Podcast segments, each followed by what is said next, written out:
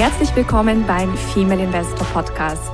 Mein Name ist Jana Lezar und ich begleite Frauen auf ihrem Weg zum sicheren Investieren, um ein selbstbestimmtes und freies Leben aufzubauen.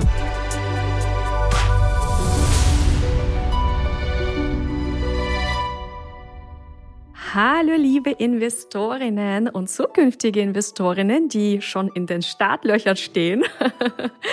Wir haben heute ein schönes Thema für euch, oder was heißt schön? Es ist ein spannendes Thema, weniger schön grundsätzlich, was da passiert ist, aber es ist auf jeden Fall eine Folge wert. Und zwar sprechen wir in der heutigen Aktienmelange to go über die Pleite der Silicon Valley Bank und ja, wie es einfach dazu kommen konnte denn das ist vielen nicht ganz klar. Und ich begrüße zu diesem Gespräch die wundervolle Susanna. Halli, hallo. Ja, hallo, liebe Jana. Ich bin auch ganz gespannt auf diese Folge, weil so Bankpleiten ziehen ja immer gern einen Rattenschwanz nach sich. Ja, also es wird ja auch aktuell viel darüber gesprochen. Ja, hat jetzt diese Pleite, diese konkrete Bankenpleite der Silicon Valley Bank eine Konsequenz für all die anderen Banken? Und man kann das nie pauschal mit einem Ja oder mit einem Nein beantworten. Das Ganze ist immer sehr komplex und man muss auch immer jede Bankenpleite für sich allein betrachten. Weil wenn das, was auch aktuell passiert, ist ja, dass auch ganz, ganz viele Vergleiche gezogen werden. Oh, wir haben jetzt die Krise wie in 2008 und das ist nicht ganz so. Und deswegen lass uns vielleicht einfach mal damit starten, dass wir diese Bankenpleite beleuchten und ja, einfach mal auch die Hintergründe uns anschauen. Und ja, was ist überhaupt diese Silicon Valley Bank oder was war das für eine Bank? Und es war eine, ja, eine sehr interessante Bank, die sich eine, eine Nische rausgesucht hat, und zwar die Startup-Szene. Die Bank wurde 1983 gegründet und hat sich im Laufe der Zeit zu einer der 16, also einer der größten Banken in den USA entwickelt, und zwar einer der 16 größten Banken der USA. Und sie hatte als Kunden eben sehr, sehr viele Start-up-Unternehmen, äh, viele Risikokapitalgeber, aber auch einige Weinunternehmen oder ja, und Weinunternehmen aus Kalifornien. Das war so die Kundenschicht und grundsätzlich hat die Bank ähm, sich ganz gut und prächtig entwickelt aber es kamen dann einige Dinge zusammen und man muss sich das wie folgt vorstellen.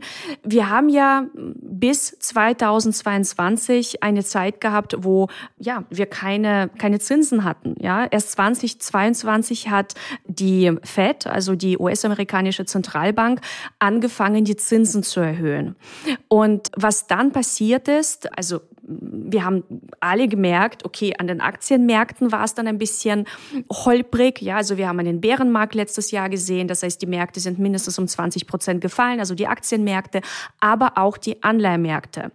Und das ist jetzt nämlich das, also quasi so das erste Puzzlestückchen, was wir uns anschauen. Denn die Silicon Valley Bank hat erstmal, also auf den ersten Blick, ein relativ einfaches Geschäftsmodell gehabt. Das heißt, die hat Kundeneinlagen eingesammelt. Das machen alle Banken, ja, weil ja, die Bank, die, die Kunden gehen zur Bank, bringen da Geld hin und mit diesem Geld arbeitet die Bank. Das heißt, sie vergibt zum Beispiel Kredite. Das ist auch eine der Sachen, die die Silicon Valley Bank auch gemacht hat. Aber was sie eben zusätzlich gemacht haben und vor allem ab dem Jahr 2020 im großen, großen Stil, also da ist das einfach in, in eine sehr, sehr große Dimension gegangen. Sie haben auch in Anleihen investiert und zwar in US-Staatsanleihen, langlaufende US-Staatsanleihen und auch einen, einen bestimmten Teil in sogenannte Mortgage-Backed Securities, also mit Hypotheken besicherte Anleihen. Und es ist dann letztendlich dazu gekommen, dass ähm, ja, diese Anleihen auf einmal auch viel, viel weniger wert waren. Ja, weil Anleihen, also viele reden ja davon, das sind super, super, super, super sichere Instrumente. Und das stimmt auch, wenn du sie bis zur Endfälligkeit hältst und der Emittent nicht pleite geht, dann sind es sehr sichere mm, ja, Anlageinstrumente. Aber sie schwanken natürlich genauso wie Aktien, weil sie an der Börse handeln. Das, äh, und wenn wir Zinssteigungen haben, und das ist das, was wir letztes Jahr beobachtet haben, die Zinsen sind gestiegen, dann fallen Anleihen im Wert und es sind dann eben zwei Dinge zusammengekommen. Das heißt, auf der einen Seite sind diese Anleihen im Wert gefallen und an sich hätte jetzt das vielleicht nichts ausgemacht, wenn sie das bis bis zur Endfälligkeit hätten halten können. Konnten sie aber nicht, weil sie das Geld dringend gebraucht haben, weil die Kunden Geld abgezogen haben. Das heißt, diese ganzen Startups oder auch Risikokapitalgeber, die haben Gelder abgezogen. Und es gab nämlich eine lange Zeit, eine lange Phase, wo ja Startups sehr einfach Geld einsammeln konnten. Und letztes Jahr haben wir aber eine Situation eben erlebt, wir haben eine sehr, sehr hohe Inflation gehabt, eine Energiekrise, den Krieg in der Ukraine, ähm, also grundsätzlich eben diese steigenden Zinsen. Also es war einfach ein schwierigeres Marktumfeld und auch ein schwierigeres Umfeld für Startups. Das heißt, Startups haben also auch in den in Finanzierungsrunden weniger Geld eingesammelt. Viele Finanzierungsrunden sind geplatzt. Also lange Rede, kurzer Sinn. Die Kunden der Silicon Valley Bank haben angefangen, Geld abzuziehen. So. Und jetzt kommt noch ein zweites Puzzlestückchen dazu. Und zwar, normalerweise ist das ja so, wenn Banken Kundengelder bekommen, dann sollten sie einen gewissen Teil davon vorhalten, also quasi als Reserve halten bei der Zentralbank, damit, ja, eben, wenn so eine Situation eintritt, also so eine Art Bank, Bankrun eintritt, also wenn Kunden auf einmal kommen und sagen, gib mir mein Geld, das ist ja gutes Recht zu sagen, gib mir mein Geld, dass die dann darauf vorbereitet sind. Und jetzt kommt eben dieses zweite Puzzlestückchen oder Teilchen. Die USA oder die Fed haben im Jahr 2020, also im März 2020, etwas gemacht. Und zwar sind sie von Fractional Reserve Banking auf No Reserve Banking umgestellt oder haben sich umgestellt. Und das bedeutet, dass auf einmal seit März 2020 die US-Banken keine Mindestreserve mehr vorhalten müssen. Sie müssen quasi kein, kein Kapital mehr vorhalten von den Einlagen die sie einnehmen. Und davor war dieser, also diese, diese Rate, diese Ratio, diese, diese Reserve Ratio 10 Prozent und dann wurde sie auf Null runtergenommen. Und das ist natürlich auch ein ziemlicher Batzen. Und das verleitet schon natürlich auch dazu, ich meine, auf einmal nimmst du diese ganzen Kundeneinlagen ein und was machst du dann damit?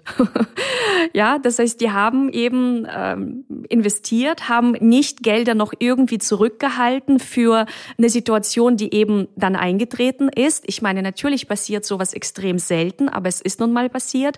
Und auf jeden Fall hatten sie dann auf einmal kein Geld, um das zu bedienen oder mussten auf jeden Fall auch ähm, Gelder organisieren, damit sie diese Abflüsse auch bedienen können. Und was sie dann gemacht haben, ist, sie haben ihre oder Teile von ihren äh, US-Staatsanleihen mit Verlust verkauft. Ja, das heißt, es ist durch diesen Verkauf ein Verlust von 1,8 Milliarden entstanden. Und dann haben sie gesagt, na gut, wir werden jetzt diesen Verlust aber ausgleichen, indem wir uns frisches Kapital holen. Und zwar in Form einer Kapitalerhöhung. Das heißt, der Plan war dann tatsächlich, dass die sich Gelder besorgen bei den Aktionären, ja, weil das sind ja letztendlich die, die das dann kaufen. Ja, also, dass die einfach neue Aktien ausgeben. Und auf diese Art und Weise 2,25 Milliarden wieder frisches Kapital in die Kasse kommt, ja, oder auf das Bankkonto kommt. Und ja, leider ist es dazu dann aber gar nicht mehr gekommen. Das heißt, die haben also diesen Verlust realisiert. Es war schon der Prospekt in der Vorbereitung. Die haben das kommuniziert, dass sie das machen wollen. Wir sehen das auch, wenn wir auf Investor Relations gehen in der Präsentation. Aber schlussendlich war dann einfach wirklich dieses Vertrauen weg. Also auch Peter Thiel, der auch einer der größten Kunden oder ein, ein großer Kunde war, hat gesagt, nee, verlasst quasi das sinkende Schiff. Und ja, das Ganze hat sich dann einfach extrem, ja, wie so hochgeschaut geschaukelt. Also das Ganze war ein typischer Bankrun und ja, auf einmal war die Bank eben pleite. Und das ist natürlich keine, keine besonders schöne Entwicklung. Und wenn wir uns jetzt auch vielleicht noch mal einige Zahlen anschauen, also die Kundeneinlagen, die sie reingeholt haben, also im Jahr 2019 waren die bei 61 oder gerundet 62 Milliarden und im Jahr 2020 bei 100 Milliarden oder 100, 102 Milliarden, wenn ich das aufrunde. Und im Dezember 2021 bei 189 Milliarden, also knapp 200. Das heißt, es hat sich von Dezember, also die Kundeneinlagen haben sich fast verdoppelt von Dezember 2020 auf Dezember 2021. Und im Dezember 2022 hatten wir dann Einlagen, Kundeneinlagen im Wert von 173 Milliarden. Ja, also und davor waren sie immer so in, in so einem Bereich von, ich sag mal, um die 45, 50 Milliarden rum. Ne? Und dann ging das, ja, also in dieser Phase, also ab 2020 doch extrem, extrem in die Höhe. Ja, das war so in der Kürze, was da passiert ist. Also an sich war es keine, keine wirklich schlechte Bank, aber die haben halt einige, einige Fehler gemacht und dann kam noch die Zinserhöhung ihnen quasi in die Quere. Und dann eben so dieser Vertrauensverlust. Das ist einfach auch dieses große Thema, dieser Vertrauensverlust, wenn der einmal da ist und zu viele, ja, zu viele Kunden auf einmal Geld abheben wollen. Das haben wir ja damals auch in Zypern gesehen. Ja, dann, dann kann es eben zu so etwas kommen. Und ja, ist nicht schön, aber die gute Nachricht ist vielleicht, also die, die Fed, die USA, also die, ähm, die Aufsichtsbehörden, die sagen, dass die Einlagen wohl sicher sind. Ähm, man muss auch wissen, die Einlagen, also in, in Deutschland ist es ja so, wenn eine Bank äh, pleite geht, dann ähm, sind quasi Einlagen bis 100.000 Euro geschützt. In den USA sind das 250.000 US-Dollar und aktuell wird quasi gesagt, ja, so diese Einlagen sollen alle, alle geschützt werden. Also die sollen alle, die Startups sollen sozusagen weiterhin an diese Einlagen äh, kommen oder die Kunden sollen weiterhin an diese Einlagen kommen. Ja, das ist so in der Kürze, was passiert ist.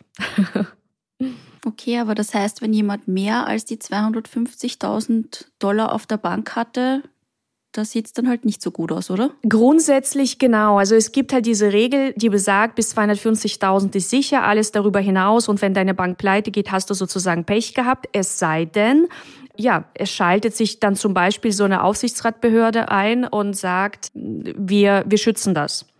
Ja, diese Möglichkeit besteht ja. Ähm, aber darauf kann man sich natürlich nicht verlassen. Okay. Und wir haben ja viele Ladies, die ja gern in Banken investieren und du sagst ja immer, ist das dein Kompetenzbereich? Bist du oh, Banker? Ja. das ist wirklich etwas, also ich, ich predige diesen Kompetenzkreis wahrscheinlich mehr als der Warren Buffett höchstpersönlich. Weil er und Charlie Munger haben den ja ins Leben gerufen oder die sind einfach, ähm, also die betonen immer wieder, wie wichtig es ist, seine eigenen Schwächen zu kennen und beim Investieren sich am Anfang vor allem darauf zu verlassen, was du überhaupt begreifen kannst. Und wenn du noch nie in einer Bank gearbeitet hast, wenn du noch nie eine Bankbilanz analysiert hast, nicht in der Lage bist, eine Bankbilanz auszuwerten und zu beurteilen, was ist eine gute, was ist eine schlechte Bilanz, weil die haben auch ganz andere Kennzahlen als sogenannte Non-Financials, also nicht finanzielle Unternehmen. Das heißt, dazu können wir auch gerne auch noch mal eine separate Folge machen. Aber Fakt ist, wenn man das alles nicht kann, dann darf man auf keinen Fall mit seinem Geld in Bankaktien gehen. Das ist dann nämlich wirklich pure Ignoranz von seinem eigenen Kompetenzkreis. Und Bankbilanzen sind, ich will nicht sagen, dass sie schwer sind, die sind nicht schwer, die sind nicht schwerer jetzt als eine Corporate-Bilanz, aber die sind anders. Die, das, du, musst da, du musst da andere Dinge analysieren. Und man muss auch verstehen, wie Banken überhaupt Geld verdienen. Man muss auch solche Dinge verstehen, auch solche Zusammenhänge, wie wir gerade, die auch natürlich gerade besprechen. Und das, äh, ja, das ist einfach mein, mein Appell an alle, vor allem wenn man am Anfang steht, sich nur mit Dingen zu beschäftigen, wo man irgendwie eine Art Kompetenzkreis dazu hat oder jemanden in seiner Familie hat, wo man sich diesen Kompetenzkreis leihen kann, wo man, man mal fragen kann, wenn man eine Aktie analysiert, kannst du mir helfen, weil du arbeitest doch gerade in dieser Branche. Da gibt's die und die drei oder vier Wettbewerber. Wie unterscheiden sie sich denn eigentlich? Also wenn man schon selbst quasi diesen Kompetenzkreis nicht hat, dass man irgendwie in sich leiht oder sich über die Zeit diesen Kompetenzkreis aneignet, aber so in dieses, ja, blind investieren, investieren, das ist einfach nicht der Ansatz von Female Investor. Und das, es ist, es ist alles nicht so wirklich kompliziert, aber man, man, man darf das einfach, das, das sind so Fehler, die, die kann man echt vermeiden. Ja, und es gibt auch so viele andere schöne Companies in deinem Kompetenzbereich und man darf ja dann auch peu à peu den Kompetenzbereich erweitern und vielleicht dann ist dann auch, wenn man ein bisschen Erfahrung gesammelt hat, vielleicht dann den Kompetenzbereich von jemandem ausleiht, dann darf ja auch mal eine Bank dabei sein im Portfolio, wenn man es wirklich verstanden hat. Richtig, absolut. Ja, absolut. Aber es ist eben einfach wichtig, sich selbst am Anfang nicht zu überschätzen und äh, ja, einfach zu hoffen, na ja, es, es, es ist schon irgendwie eine gute Bank, weil die hat irgendein Analyst empfohlen oder die habe ich in irgendeiner Zeitschrift aufgeschnappt oder ich investiere in diese Bank, weil das, keine Ahnung, eine der angeblich Top 3 oder Top 5 Banken in, in meinem Land ist. Das allein ist noch, also macht diese Bank nicht zu einem Top-Investment. Und das, ja, ist einfach ganz, ganz wichtig zu beachten. Genau. Ja, und wenn ihr Fragen habt noch rund um diese Silicon Valley Pleite oder euch irgendwas noch unklar ist von dem, was ich ähm, erzählt habe und ihr denkt, was hat sie da eigentlich gerade erzählt, dann könnt ihr euch natürlich gerne melden. Gut, dann wünschen wir euch eine wundervolle Zeit und sagen bis zur nächsten Folge. Bis zum nächsten Mal, ihr Lieben. Ciao. Ciao. Das war der Female Investor Podcast. Für mehr Inspirationen, wie du mit Leichtigkeit zur Investorin wirst, schau gerne auf meine Website www.female-investor.com. Bis zum nächsten Mal, deine Jana.